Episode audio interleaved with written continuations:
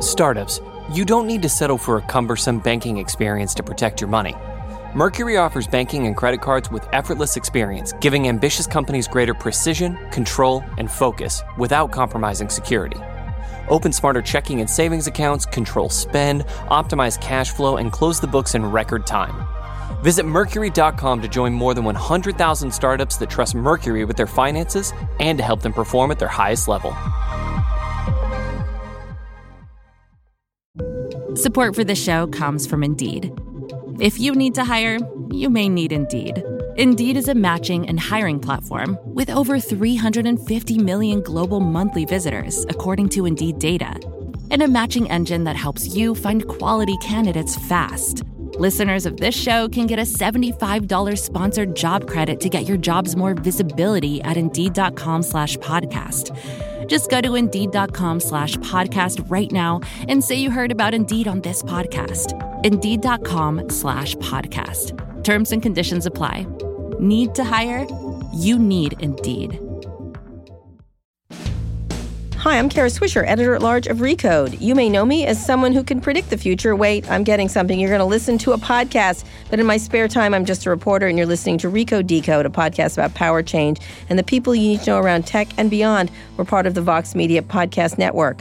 Today in the red chairs are Peter Diamandis and Stephen Kotler, the best-selling authors of books about the future, such as Abundance and Bold. Their newest book together is called The Future is Faster Than You Think, How Converging Technologies Are Transforming Business, Industries, and Our Lives. Peter is also the founder of the nonprofit XPRIZE, and Stephen is the founder of the Flow Research Collective. Peter and Stephen, welcome to Recode Decode. Kara, pleasure for having us. So we're here in Washington. We're usually all in San Francisco. We are talking about this, but let's talk a little bit about the book itself in a second. But I do want to talk about your backgrounds, because you both have really interesting histories. Why don't you start, Stephen? It's a very quick sort of bio of why you're qualified to tell us about the future, perhaps. I was a tech journalist for 30 years, covered tech for everybody you could possibly imagine. This is my sixth book on technology. Started a bunch of companies, including my current one, which is the Flow Research Collective, where we use kind of biotechnology, some of the brain-computer interface stuff, a lot of the advancements in neuroscience primarily, to study human performance. And to think about where things are going. Of humans particularly, or just a lot of different areas. Well, no, my focus tends to be animals and plants, animals, and ecosystems. Peter tends to care much more about people. Explain that. I came into a lot of the accelerating technology work trying to really figure out how do we establish mega linkages. This is a complicated idea, but the simple idea is if we want to preserve biodiversity, which is a passion of mine, we need to find ways to kind of link up national parks. Large, contiguous wildlands is the secret. So I started asking myself the question, well, where the heck are we going to get the land we need to preserve biodiversity? It led me to food technologies like cultured beef, vertical farming, things that liberate farmland, cattle land. And that's where I sort of started with this, really looking at how technologies can really help humanity. Well, we will get into that topic. I'm fascinated by the background too. And Peter? My passions grew in space originally. I'd started a half dozen companies, a university called the International Space University, a launch company, a satellite communications company, the XPRIZE, which you mentioned. You had a mining company last time we talked. Yeah, and sold that. That's a long story. This was essentially getting on to asteroids and mining them because they're full of minerals. They're full of fuels, first and foremost, hydrogen and oxygen, and if you can get it outside of the gravity well of Earth. We ended up changing the laws here in the U.S. and Europe to allow private ownership of those resources. We were not able to capitalize the company. We sold it. Well, it's hard to get on a comet, but go ahead. But the work that I've done, my passion was space early on, and a lot of that was really compelling from Apollo and Star Trek. And then I became realizing that all the activities in space are going to be dwarfed by what we're seeing in exponential technologies, computation, sensors, networks, AI, robotics, 3D printing, AR, VR, blockchain, all these things here on Earth are changing the world faster and faster. I had gotten to know Ray Kurzweil, who obviously you know, who had written a book called The Singularity is Near. And we partnered to create Singularity University in Silicon Valley, which we can talk about later. Same time running the XPRIZE. Very briefly explain this thing. Most people listening to this understand those concepts. The singularity is a concept. It's not really a thing. It's the speed at which technology is changing is accelerating. And we talk about that. We have a book, a chapter in our book, The Future is Faster Than You Think, called Acceleration of the Acceleration. And there's a point in which the rate of change is so fast that you can't predict what's next. Today we have a pretty good, we can predict what's happening over the next 10 years, that horizon, maybe 5 years. But there's going to be a point where the speed is so fast because of converging technologies that we're blinded by that change. And that is, according to Ray, that's something that we're going to see in the 2040 time horizon. So it's an idea. It's a shocking idea. The university has nothing to do with the singularity. It's not even really a university. It's a program for executives and graduates. A lot of people sort of are they're living in a world. They're seeing this extraordinary change. They're hearing about artificial intelligence, robotics, 3D printing, augmented virtual reality, and it's like, how is this going to impact me? And there are very few places you can go to really get an overview of that and a deeper understanding. So we built that institution. We run executive programs around the world in Silicon Valley at our campus. And then we run programs for executive teams. Right. There was some controversy about how it was being run at the time. I think the only controversy was we did a lot of acquisitions and we grew the staff size by a factor of 2 and we did a reset. And we've recapitalized it. We have an amazing investor chairman, Eric Anderson from West River Group, who's capitalized it. And it's regrowing now in a profitable fashion. One of the challenges we have in a lot of Silicon Valley companies is growing them based on revenues versus profits. And it's time to go and focus on creating profitable organizations that grow appropriately. That's the new thing. That is the new thing. And so that has been, we've done a reset. We're now a profitable organization and we're growing. And still, we're operational in 20 countries. And then the XPRIZE continues to. Oh my God, XPRIZE is blossoming. And explain again for people who don't understand. So I grew up in Apollo and Star Trek and I wanted to be an astronaut. Excited for Picard? I am excited for Jean-Luc. And my chance of becoming an astronaut were like 1 in 1,000. I have a better chance of becoming an NBA All-Star than I do an astronaut, and I'm only 5'5", right? So I said, how am I going to open up space? And I'd read that Lindbergh in 1927 crossed the Atlantic to win a $25,000 prize, and that kicked off aviation. That's it. I'm going to create a space prize. I called it the XPRIZE. I didn't know who was going to put up the money, who was going to be the X, the Ortega, the Pulitzer, the Nobel. A woman named Anusha Ansari funded it. She had just done $1 billion+ exit. She's now the CEO of the XPRIZE Foundation, and I'm the executive chairman. And we've launched about $200 million of prizes, another $200 million. Different things, different accomplishments. Across the board. Yeah. Across the board. To be able mapping to design the ocean. This, design that. So it's not the design. You actually have to do it. Right. You have to, different from prizes that are ideas or something you did in the past. No, but it's projects. This is the first person to pull it off. Build a spaceship, map this amount of the ocean floor in 24 hours, pull water out of the atmosphere, educate kids autonomously at scale. And we're having fun, and it's truly impactful. Yeah, these kind of prizes I do think they're important. So now this book, you talk, Steve, both of you have been talking about exponential technologies. Or talk a little bit about the idea of converging technologies and what you're talking about. You looked across a number of industries. Talk about your first 2 books. This is a trilogy. So we call it the Exponential Mindset Trilogy. Okay. Abundance was the first book, and Abundance looked at individual lines of exponential technology, right? And to listeners who don't know what an exponential technology is, it's any technology that can be programmed in the ones and zeros of computer code and then sort of jumps on the back of Moore's law and starts doubling at a regular rate. Sure. And in Abundance, we talked about individual lines of exponential technology, artificial intelligence, robotics, vertical farming, take your pick, a bunch of different technologies.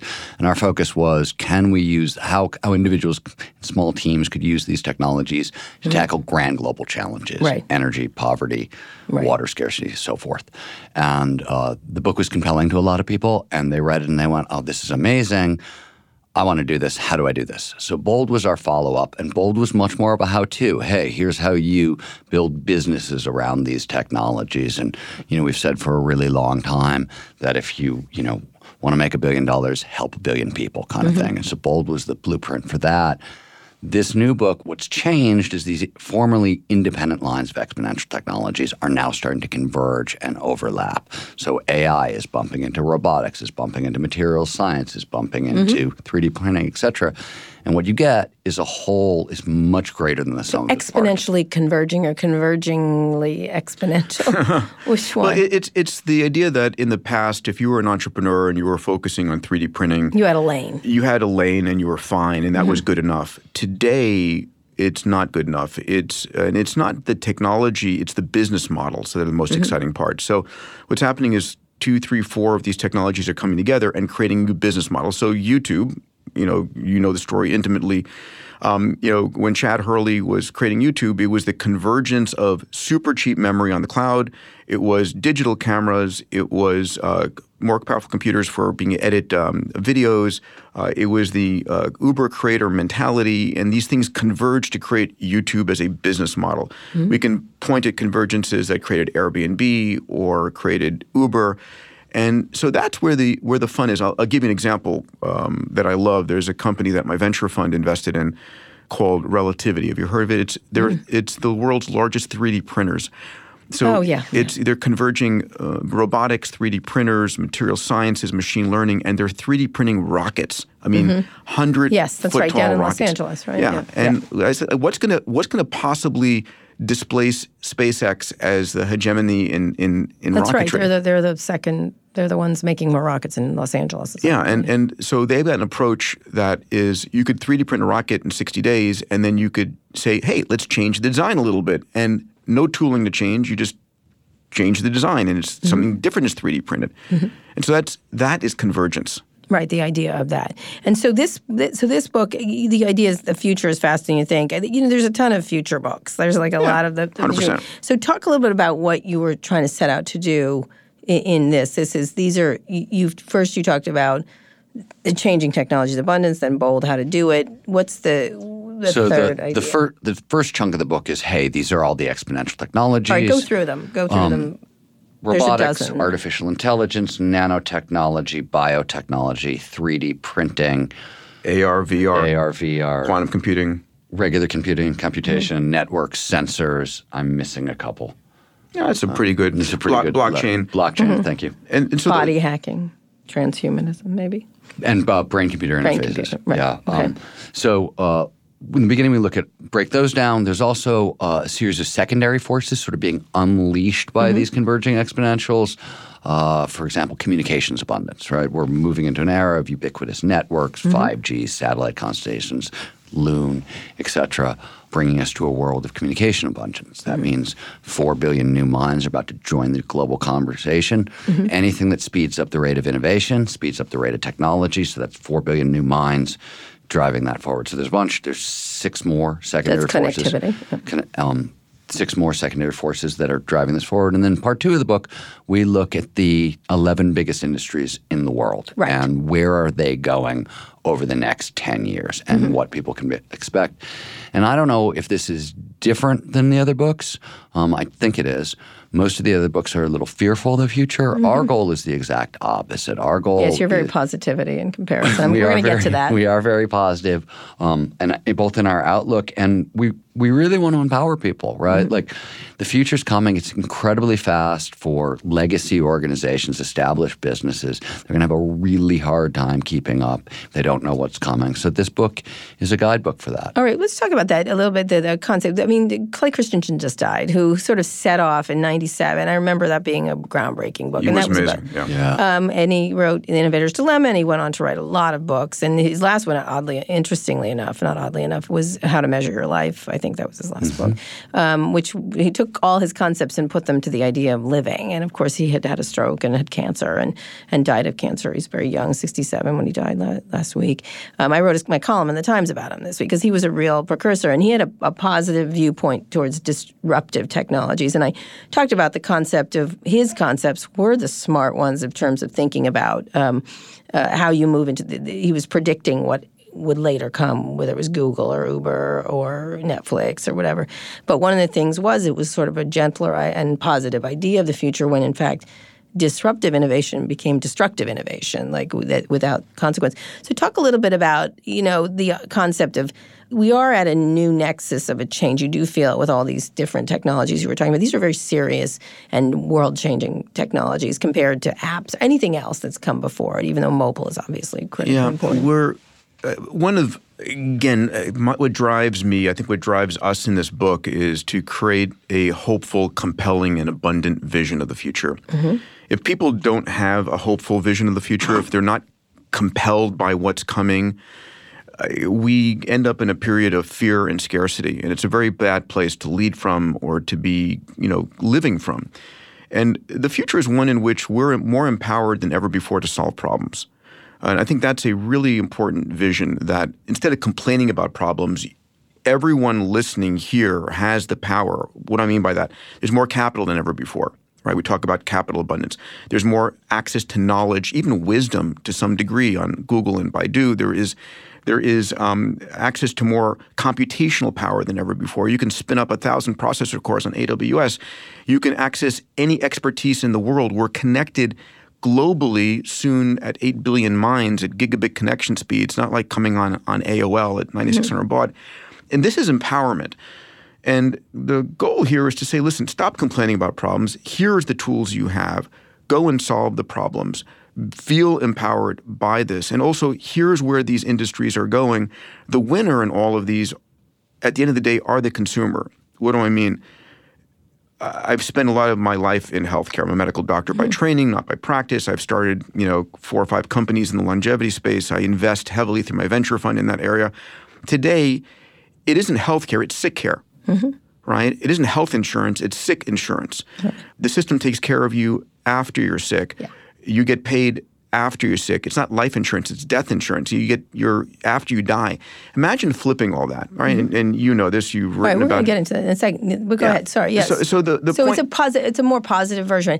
We're going to get into that when we get back, because I do want to talk about this, because I do think the proclivity of Silicon Valley is to immediately, the minute you say just a second, to say you're a negative person. And I suspect I represent that to a lot of people in Silicon Valley. But when we get back, we're going to talk about that, because I do think optimism. My first column for The Times this year was about the optimistic ideas that should go forward. But I don't want to ignore what's happened at the same time. So we're here with Stephen Kotler and Peter Diamandis. Their new book is called The Future is Faster Than You Think, How Converging Technologies Are Transforming Business, Industries, and Our Lives. We're going to take a quick break now. We'll be back after this.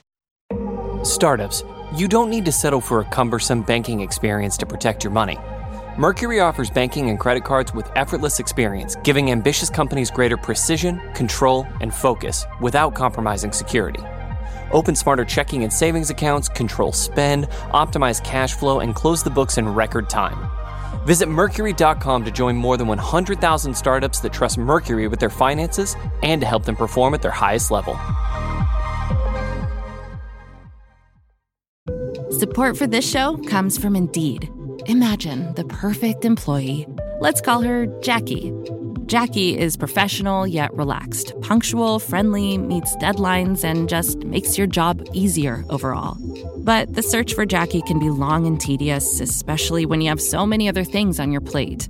Indeed wants to help you find your next Jackie. Indeed is your matching and hiring platform with over 350 million global monthly visitors, according to Indeed data, and a matching engine that helps you find quality candidates fast.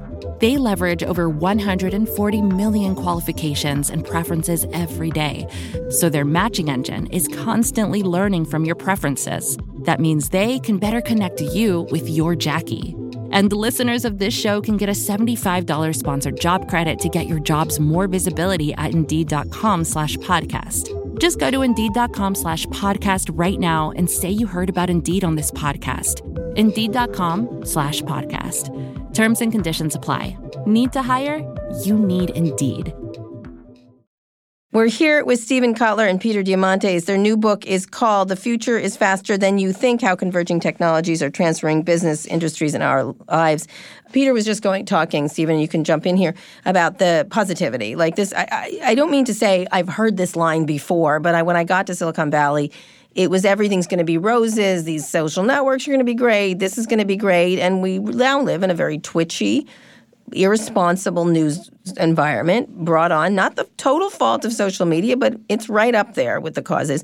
There's all kinds of issues around addiction, around this. And to be told by Silicon Valley, don't focus on the problems is exhausting. Like, maybe it's because I'm a parent. Maybe it's because I think about the implications for our entire society. But I agree that a lot of this stuff, green tech, what are we going to do about facial recognition? How are we going to deploy AI fairly and properly? How can we use it to solve problems? It's just we've been given, this was, when I first covered the internet in the early 90s, it was like, this is going to solve Star Trek once again.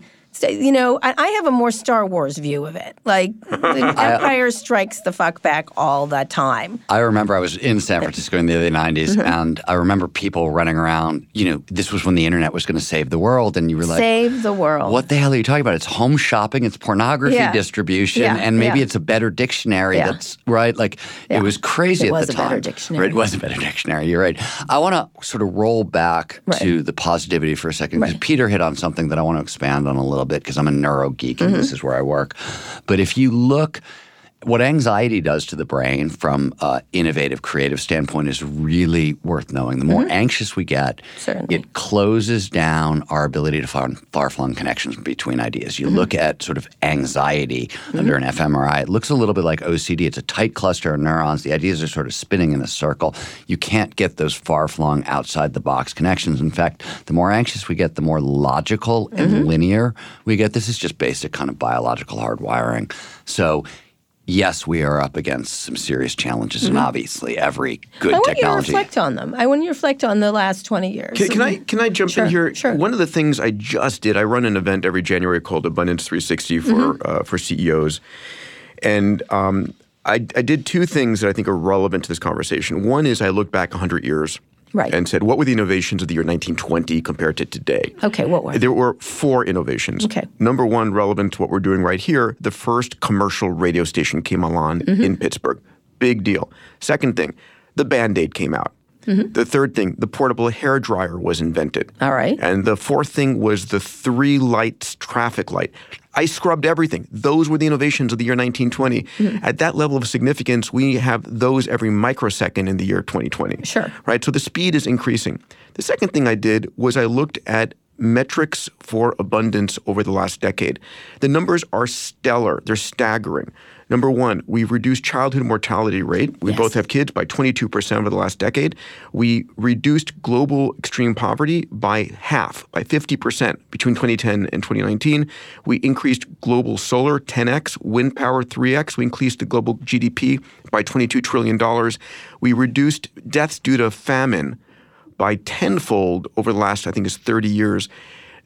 All of these things, and there's many, many more. Gain 3 years lifespan. All of these things are not a result of we've gotten intelligent, we have better political systems. They are the impact of technology. Or various technologies. Yeah, various technologies, converging technologies, various technologies, all these things. In fact, we added nearly 700 million people have electricity now compared to 10 years ago. All these things are continuing. And I define technology as the force that takes what used to be scarce and makes it abundant. Right? We forget that a child with a cell phone in Botswana or Tanzania, whatever, has millions of dollars of free tech on it. So, yeah, we can say there's lots of problems, but we so romanticize the past and we forget how fucking brutal it was. Oh, I don't romanticize that. I think the past was brutal. I'm saying, but let's talk about what the problems you think have come from it and what the solutions are. One, I tend to think about things really basically. I like to, what's human psychology? What's human neuro? How do we work? How does it affect? So one thing we saw is nobody had any clue how much dopamine our devices were going to produce. Right. And it's a funny thing. You know, in flow science, flow is an extremely addictive, probably the most addictive state on Earth. You get five of them. Dopamine's one of five reward chemicals. You get all five in flow. It's the most addictive state on Earth. And when I train people, and we train everybody from kind of the U.S. Navy SEALs all the way through to executives and take your pick. One of the first things I talk about is dirty word is addiction management. We don't talk about that very much. We don't like to discuss it, but in dealing with our technologies, for sure. And the thing I always think about is, as a reporter, I covered a lot of the drug war stuff on all sides. And in the legality community, there was this big fear, as soon as we legalize any substance, right. We're going to lose a generation. That was a very, very big fear. Now, we've done this with marijuana. We haven't lost anybody. No. But I think we did lose a generation with technology. Like, we were not prepared. We didn't see it coming. Mm-hmm. We had no idea it was going to be this sticky. And the cost is a generation of people who are, they've got enforced ADD because of the amount of dopamine in their system. So definite downsides. I'm hoping, kind of with our growing understanding of neurobiology, psychology, et cetera, that we can avoid some of those things going forward and have a kind of a more honest opinion of how sticky some of our technologies can be. So in your case, Dixon, what do you think the most? Well, the challenge is privacy to a large degree. Mm-hmm. And I am, there's both good and bad, and it's hard for people to think about the good. But here's the deal. We're heading towards a world where you're soon going to be able to know anything you want, anytime you want, anywhere you want, right? We all have the experience of being able to say, hey, what's the GDP of Ghana? And within 30 seconds on Google, talking to your phone, you can get that. But I can't ask, how many red cars drove down the street right now in the last hour? Mm-hmm. But the data's there, right? We're heading towards a world of augmented reality, forward-looking cameras on your goggles, drones, autonomous cars with cameras and radar and LiDAR, satellites, where everything is being imaged all the time. And so you're going to be able to start to know anything. You can ask your personal AI how many red cars were coming down the street and actually know that answer. People behave differently when they're being watched. Right. Would you agree with that? So one of the foundations I support, the Lindbergh Foundation, flies drones over elephants and rhinoceros, herds. Preserves. Yeah. And when that is occurring, the poachers stay away. Mm-hmm. When there is a camera dashboard on a police car, the policeman may behave differently, or despot when CNN is there says. And so this level of visibility, this loss of privacy, has the potential to potentially cause us to behave more human, more humanistically. But it's a loss of privacy. But we have the idea of privacy, I would imagine, is a relatively recent invention. I don't think there was a thought of privacy 1,000 years ago in small villages. Nobody had the ability to have this much surveillance, really. And I think in China, there's no concept of privacy. And I see a lot of young millennials and whatever the newest generation is called. What is it called, by the way? Do you know? Generation Alpha is the latest, but there's millennials, there's Gen Z. Okay, but they're giving up privacy purposefully because of the benefits it gives, right? To some degree. Right. They are broadcasting everything. They're I call them cheap dates, Peter, because they're getting a map for Mark Zuckerberg making $1 billion. But okay. But fine. Anyway, the point is that there's going to be a trade. Yes. There is going to be a version of Jarvis within the next decade. This is a robot that responds to you. This is an AI that responds. This is an AI software shell. You're referring to a movie, Iron Man. Yeah, Iron Man. Right. And in this version, I'm going to give my personal AI, think of a nth generation Alexa or Siri, permission to listen to all my conversations, read my emails, look at my blood chemistries, see what I'm eating. And as a trade for that, it's advising me on everything. It's telling me about your kid's upcoming birthday. It's telling me, don't eat that. It's telling me you need, to go. Certainly. And so there's a trade constantly. Right. If it's a better trade. I think the trade right now is shitty for consumers. I think they don't get enough. And it's worse than that. And there's not enough laws in place to protect them in case it goes wrong. It's like a knife. It's like a knife cuts meat. It also kills you. We don't know that we're doing the trade is the issue. Right. We don't realize when we're saying yes to that. Right.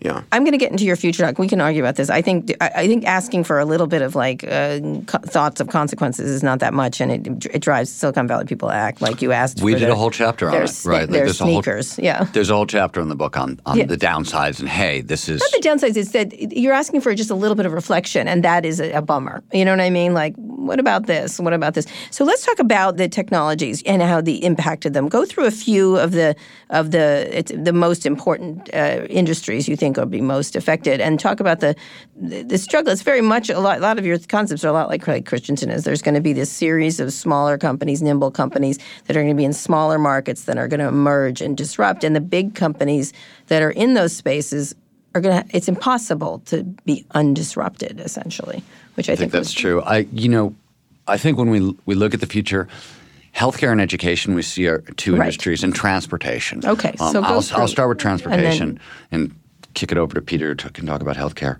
But transportation, we all know autonomous cars are coming, maybe a little slower than we originally expected, but this decade for sure, right? I mean, Waymo, Google, Alphabet's autonomous car division has said they want to be doing 1 million trips a day for autonomous taxis in 2020. Right. Flying cars, which we have been waiting for forever, direct product of convergence. We're going to have one at Code this year. Pardon me? We're going to have one at Code. Oh, are you? Oh, yeah. I got to ride in one, an e-hang a couple years ago. I mean, in friggin' hovercraft. Yeah.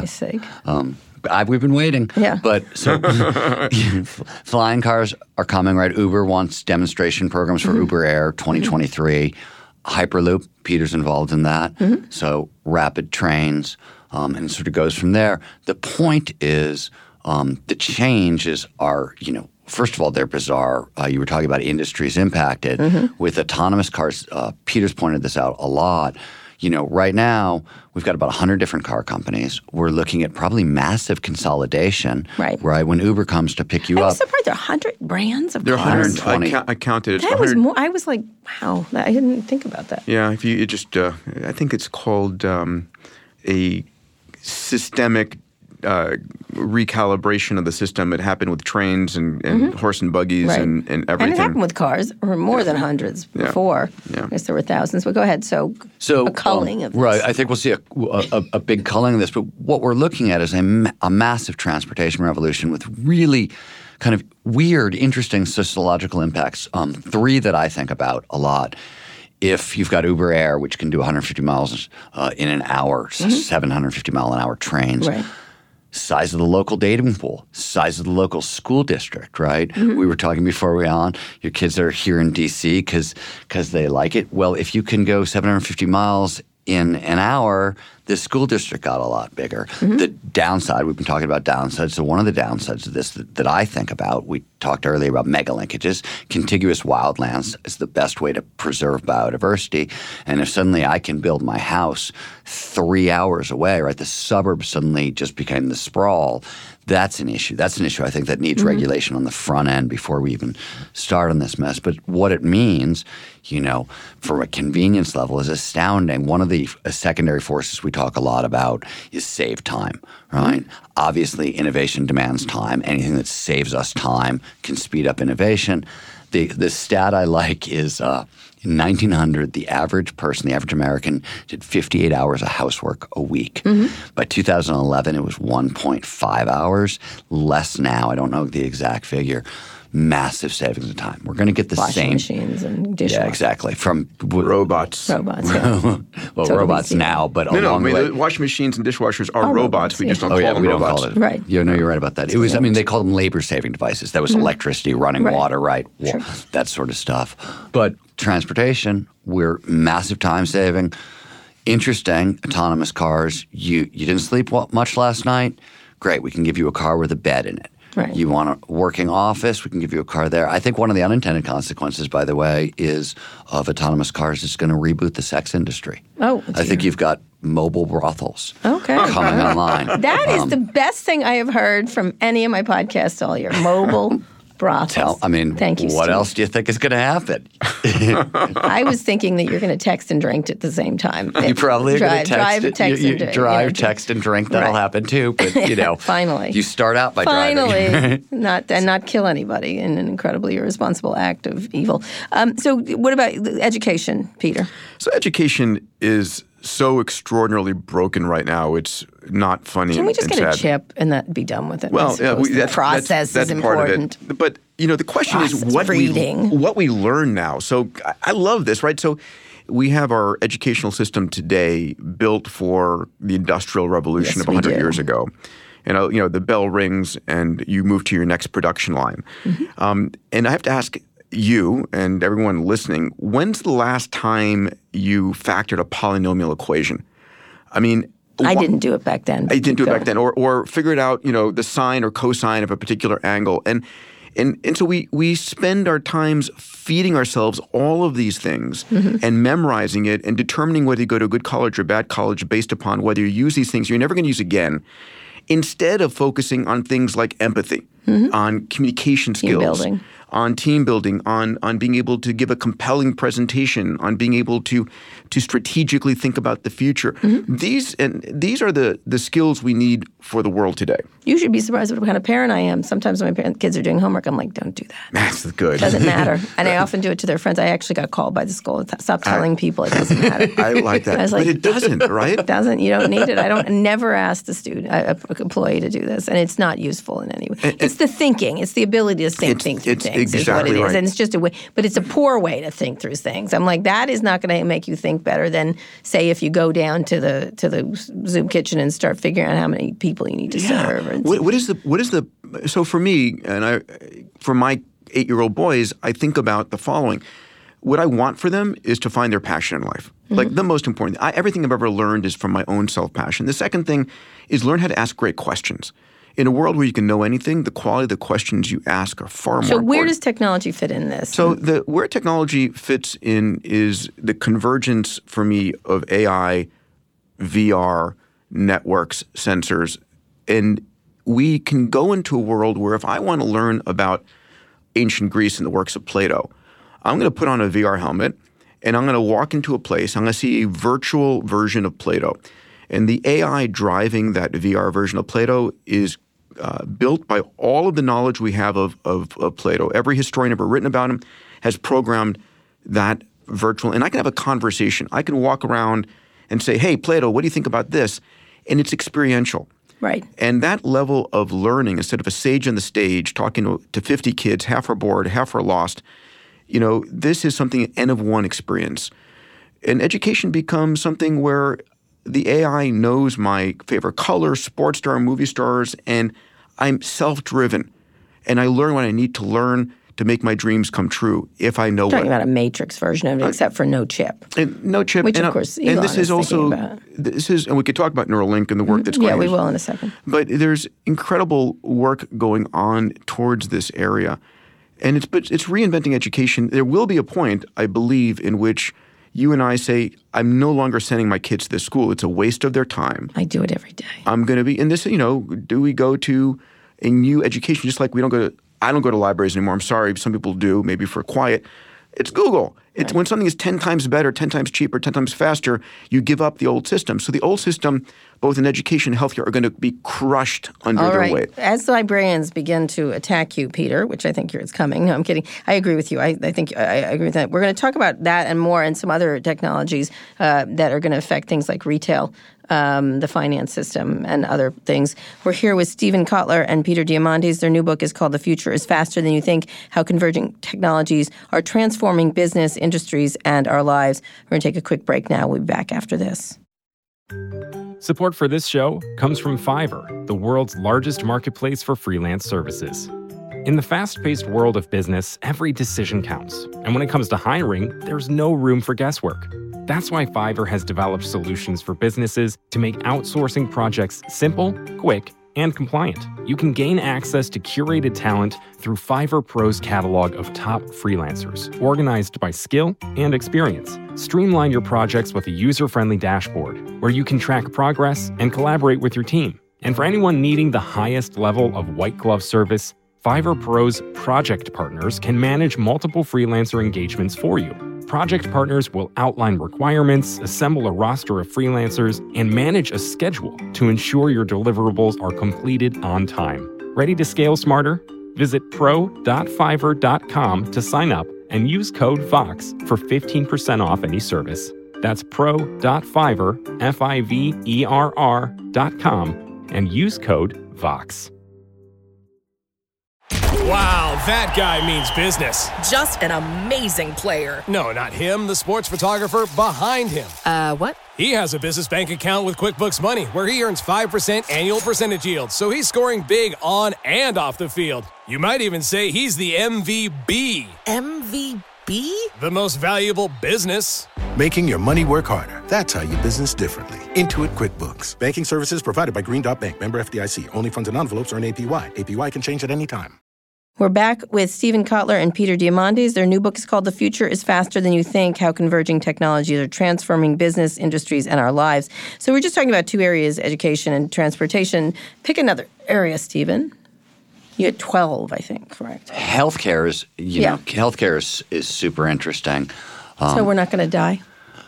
We might still die. Yeah. Peter has a different opinion than mine on this one.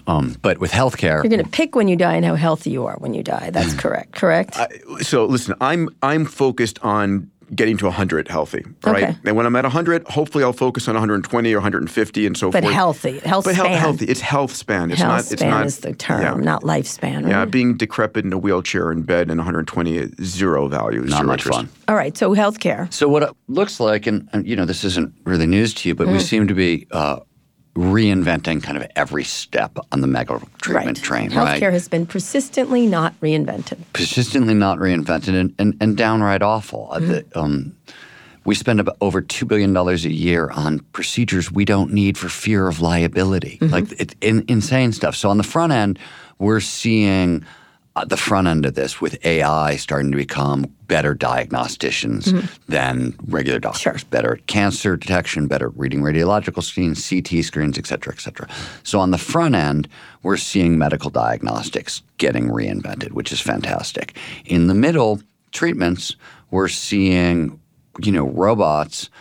10 years ago when we wrote Abundance, the Da Vinci robot was a new thing, right? And it sort of leveled up into really easy to do surgeries, which is a crazy even statement. But yes, hernia surgery, heart surgery, these are slightly easier. Now we're moving into really complicated soft tissue repair, things that are really, really difficult. We're seeing the middle reinvented. And this isn't treatment for, you know, the super rich. Verb Surgical, which is Google and Johnson & Johnson, their whole goal was to democratize surgical robots, and their robots are coming out this year.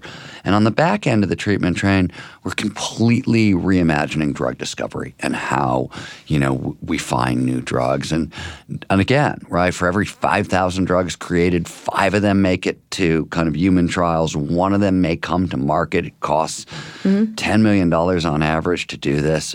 It's a total waste, and you've got companies like In Silico Medicine in Baltimore using generous GANs, right? 2 AIs battling against each other to find a proper treatment. They've reduced drug discovery from years into months. Right. Quantum computing, which, you know, Google just hit quantum supremacy. So they say. I'm having Sundar Code this year. We'll be discussing that. Right. And what does that really mean? And then he and I are going to wrestle. So anyway, sorry, go ahead. Oh, for supremacy, for stage supremacy. I'll buy tickets. Yeah, I'll beat him, because I bite. I'm sure you will. That I have no doubt. Yeah, he's tall. He's a tall man, but I bite. But you're feisty. Yeah. Yeah, no, I appreciate that. I go for the knees immediately. Soft tissues. Elbows. Go ahead. Eyes and knees. Yeah. You can't technologize yourself out of soft tissues. Anyway, go ahead. What were we talking about? Beating up executives? Healthcare. Yes. So low-hanging fruit for quantum computers is also drug discovery for all the same reasons. So, and data. Data seems to be the biggest – I mean, obviously with HIPAA and things like that. If I could jump in. One of the things I just wrote an article about is I think the healthcare industry today and the pharmaceutical industry is in a lot of trouble. They're dependent upon regulations to protect them, which is sort of the last resort. The companies that are going to give us our healthcare in the future are the ones that have the data, are in our homes, that are on our bodies. They are Google, Amazon, Apple, right? Tim Cook famously said, I said 20 years from now we look back, Apple's greatest contribution will be the health industry contribution. Yeah, he said that to me. Okay, well, fantastic. So thank you. So he did say that. I can get that directly from you. And so that is amazing. And at the end of the day, I believe that. So it is about data. It's going to be about early warning more than anything else. Today it's sick care. It's not health care. It is when you're on death's door, you spend 20% of your life savings to try and extend the pain an extra year. Yeah. One of my companies, a company called Human Longevity Inc. HLI down in San Diego, and we have a program called the Health Nucleus. And it's interesting. You come in for 3 hours. I'm going next week. I go every year. And you sequence your genome the first time, but then you have a full-body MRI, your blood chemistry is a coronary and a heart CT. All the Google executives do this. Yeah, they do. And when we generate 150 gigabytes of data about you, 2 reasons. Number 1, what are you likely to die from, and can you catch it early and prevent it? But number 2, more importantly, is there anything going on inside your body you need to know about now? we just published, so it used to be $25,000 a visit. It's now down to a $7,500 a visit, and will come down in price. What's insane is that all of our first 1,500 patients we just published in the journal PNAS about, they're all wealthy. They're all able to get the best healthcare in the world they want. But the results are the following. Of those first patients, 2% had a high-grade tumor cancer they did not know about. Yeah. Insane, right? Another two— No, even the best, richest people don't get good healthcare. They don't. And the 2.5% had a brain or aortic aneurysm they didn't know about. 3.5% have significant cardiac conditions and so forth. And so, you know, I'm a pilot. I fly a few airplanes. I've got a Model S and Model X. Mm. I don't leave the airport or leave the runway or leave the garage unless I know that the vehicles are operating. We know so little about our bodies. When we wait for the others until it's too late. Shoe to drop. We do. And so half of longevity's revolution is from actually catching disease at stage zero when it is completely curable and preventable. 100%. The second part is that we're starting to understand why we age, mm-hmm. right? So senescent cells, senolytic medicines, more than and you so think forth. About dying. Well, so here's when I was in medical school, I remember seeing this television show on long lived sea life. Mm-hmm. Whales make it to 200 years, sharks to 400 or 500 years, turtles to like 500, 600, 700 years, and why can they, and why can't we? And I said it's either hardware or software. And so we finally have the ability to deal with that. And there's lots of companies that you and I can both name that are in phase mm-hmm. 1, phase 2, phase 3 clinical trials mm-hmm. of slowing that stuff down. Sure. And that's exciting. Removing them, right? Removing them, throwing it down. Well, it's getting rid of senile cells in your body, which right. are the zombie cells that are causing inflammatory. But mm-hmm. it's also replenishing your stem cell population. It is nutrient signaling. Yeah, our Wnt pathway manipulations mm-hmm. like Samumed. There's a whole slew. David Sinclair. Do you know David from Harvard? He runs a Harvard mm-hmm. longevity labs. Amazing book called Lifespan, in which he talks about the information theory of aging. We age because we're losing information. And he doesn't just talk about slowing aging or stopping aging. It's mm-hmm. he believes we can reverse aging, mm-hmm. and that's freaking cool. Yeah, this is the hope of Silicon Valley. There's an old movie, immortality. Yeah. It is, or the slower glide towards inevitable. Guess what? If we extend our health span 10 years, mm-hmm. we intercept 10 years of extraordinary breakthroughs.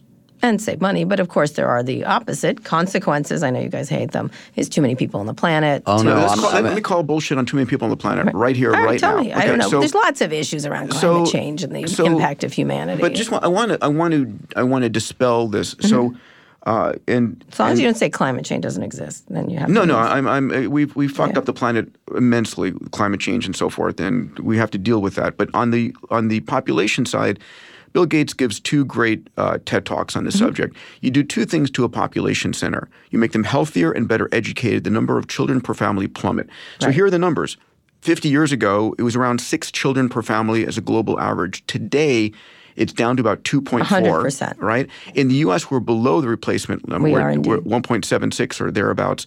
And so I'm not worried about – in fact, Elon goes and says this, and I agree with him. I'm worried about underpopulation of planet Earth. Mm-hmm. We'll peak at 9.5 billion, and there's going to be a very quick descent. So population is not the issue. It's how we treat our planet is fundamentally an issue. 100%. Yeah. So get to that, the idea of – I will minorly disagrry with Peter on this one because ultimately I do agree with him. Mm-hmm. But as we rise to 9 billion, with extinction rates, what they are, mm-hmm. with the pressures on the environment, 9 billion people is a lot of people, and it's going to crush – it's going to crush ecosystems mm-hmm. That are not going to bounce back. I don't disagree with that.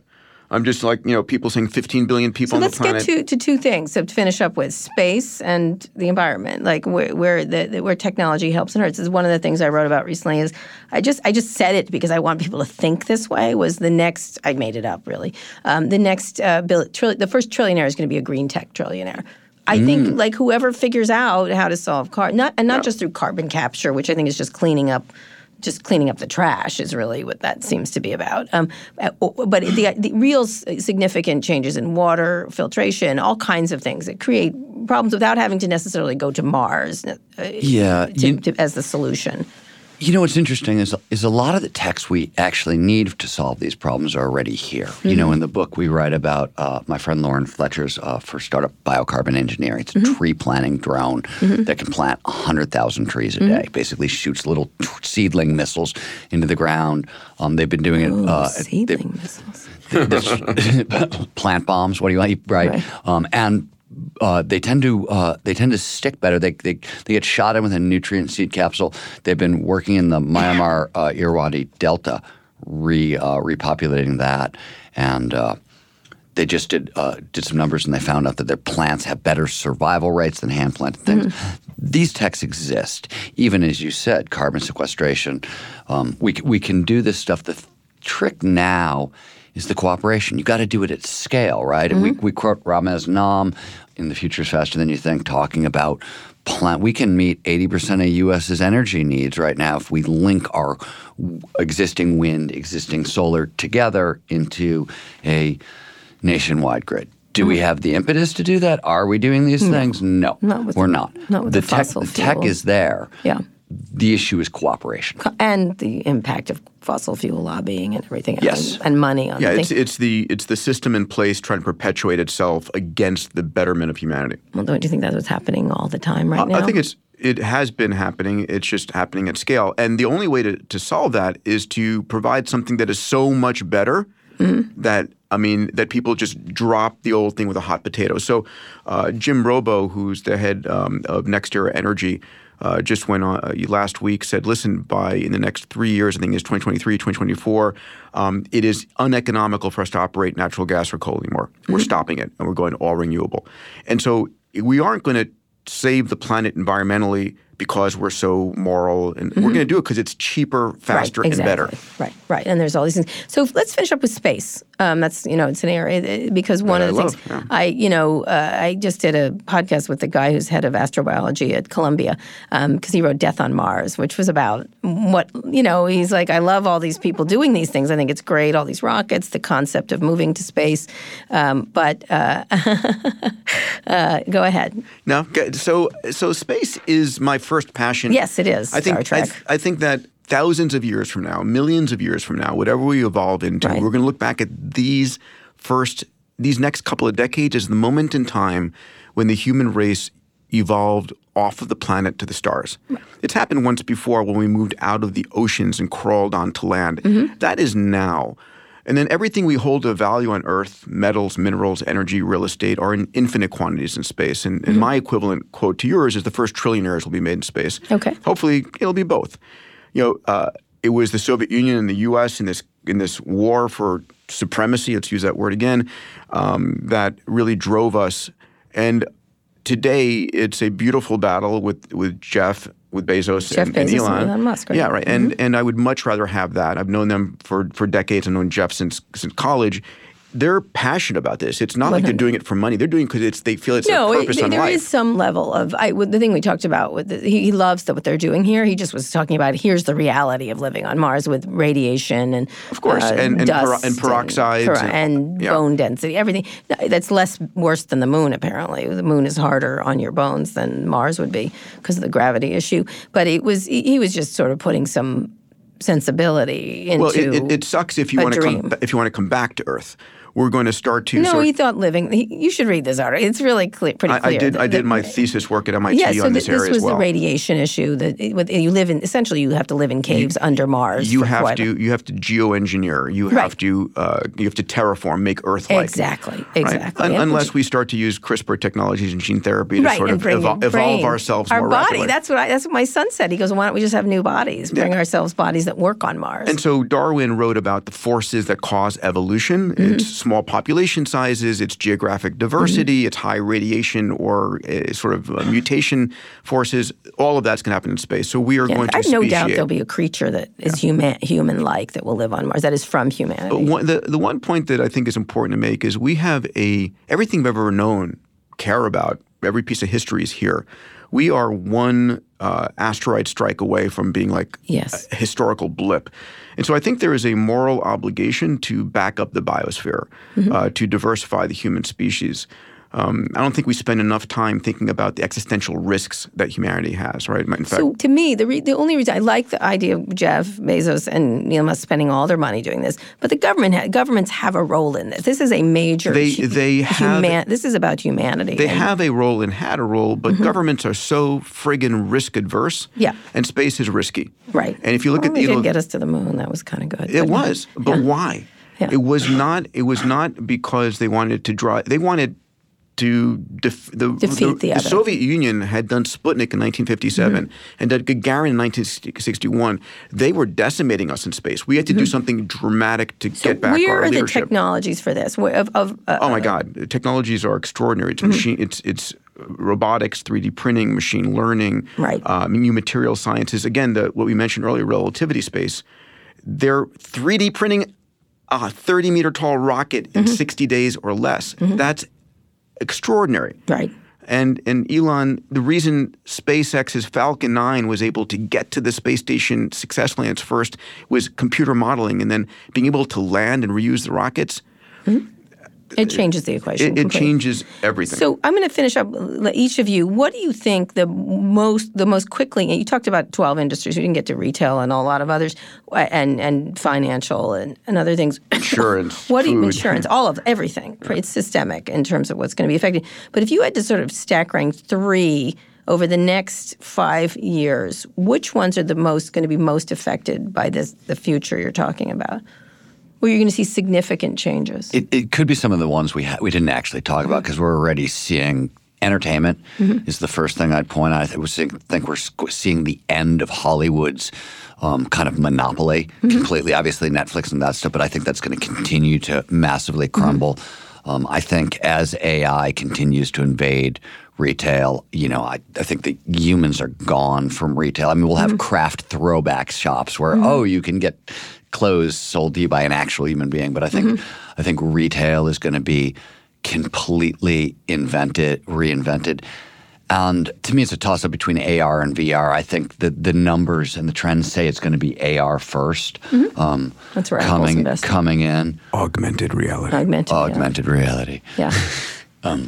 So I would say the future of shopping, the future of entertainment, and the most immediate. Yeah, those would be my guess for the meeting. Peter might disagree with me. So we've talked about education, healthcare. I think those are the ones that have the biggest financial and societal impact that are so broken that are going to change by the right entrepreneur. Just giving something that's 10 times better. I think energy is going to fundamentally change. Yeah. People don't realize that the rate at which solar both installed solar costs and price per kilowatt hour is beginning to drop. We're seeing tremendous breakthroughs in storage as well, right? There's hundreds of billions of dollars being invested by the automotive companies in electrifying their fleets, and batteries are part of that. Another common friend, Bill Gross, has created some true breakthroughs in the energy world. And so we have the ability to go to a majority electric economy. And what's beautiful is that the poorest countries in the world, Kara, are the sunniest countries in the world. And so abundant energy gives you abundant clean water, which is clean water drives – or dirty water drives half the healthcare impact on the planet. So these dominoes that can begin to fall. And again, going back to the reason for this book is people fear what they don't understand. And as the speed of change is increasing, people – tend to get more fearful, more divided. This book's purpose is to give people, again, a hopeful, compelling, and abundant vision of the future. It's got to be hopeful. If you don't have hope for the future or you don't think your future is compelling, and if it's a world of scarcity where you're dividing the pie and if your neighbor gets slices, you don't, instead of abundance where you just bake more pies, right? It leads to a world that is scary, is scarcity-minded, and it's divisive. And our mission is to change that mindset. Okay, but I'm going to ask one final question that is not negative, but what is the scariest thing? And then what is the technology you'd love to see invented? Anything at all? So you have to end on a negative. No, we'll end on positive. Positive is what's the one technology you think should be invented? The things that are scary for me are— asteroids. So there are existential risks to the planet, pandemics, asteroid impact, terrorism and hate crimes, environmental disruption. In fact, I run an XPRIZE. We have this thing called visioneering every year where we discuss and debate the world's biggest problems. I'm going to focus on negative. What needs to be solved? What are the critical things? Yeah, but I'm going to focus on existential risks because no one's spending enough time on those risks. So I'm concerned about those things. I'm concerned in some cases about the government regulating stuff it doesn't understand. Right.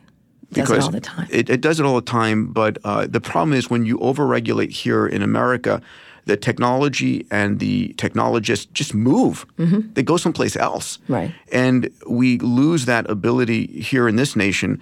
And so it's got to be intelligent regulation, collaborative regulation with the innovators, with the companies, and so forth. So those are my concerns. I am concerned about pandemics. We're seeing the coronavirus conversation, which is still small, right? There's been like 100 deaths compared to like 2,000 flu deaths in the United States. Exponential. But, but it can get bad. So we need to learn how to do that. What technology would you like to be invented? I am definitely someone when the chips become available in my brain and I can increase my intelligence, my memory, my ability to collaborate. Mm-hmm.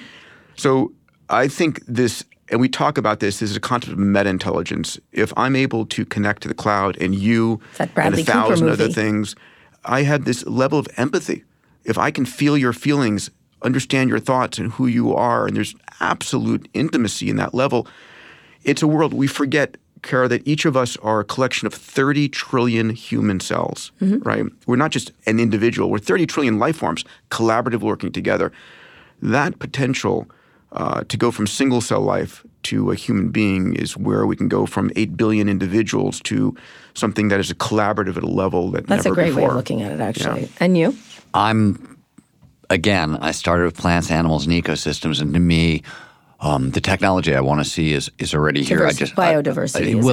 Biodiversity is. I mean, if you talk to most scientists and say, what scares you? What are you most scared of right now? They're going to say species die-off. Species die-off is the number one threat.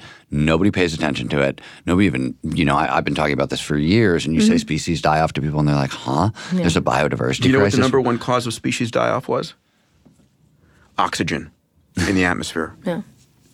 Okay, I thought you were going to say plastic bottles. Mr. Dinosaurs. Okay. So to me, cultured beef at scale is the biggest lever we have. It's coming, but not fast enough for me. Yeah. Like if you ask me, like magic button, what do I want? I want to replace the entire. No more cows. Yeah, I want to replace cows, pigs, chickens, the whole thing. And by the way, we're dealing with the coronavirus, right? Like shellfish comes from bats, in vitro. Bats. We can do cultured seafood, right? There's 4 or 5 companies in that space right now. We're destroying the largest fish in the ocean by overfishing. Yeah. You know what's fascinating about that? I just had a new baby, and literally all the books are about cows, pigs, ducks, and sheep. Yeah, they should be so friends, not eaten. They are friends. We don't think about eating them when we're discussing them with a baby. This is great. This is really fascinating. My, of course, invention that I would plague is my thing. I'm like plague. Oh, you're with me on that. Okay, I'm with you on plague. I'm obsessed. You should with plague. Come to Visioneering this year. I may because I'm a plagueaholic. And then a time machine. I'd like a time machine. Ooh, all right. I mean, that's it. Yeah, we didn't put a constraint on physics here, did we? I would like a time machine. Okay, I would like you to invent it tomorrow, Peter. This is really helpful. I really do like.